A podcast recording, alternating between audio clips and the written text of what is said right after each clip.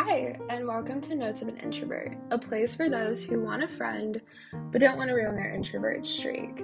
I'm Rachel. I enjoy horror movies and snuggling up with my furry friends, currently on my path of a new beginning. I wanted to follow my mind and make a solo podcast to start a different conversation. As someone who deals with mental health and being single and so, so much more, I wanted to maybe make an online friend, someone who is going through something similar. During my lowest moment, I wish I had someone that went through something kind of like what I went through for help and hope. Fingers crossed, I could be that for you.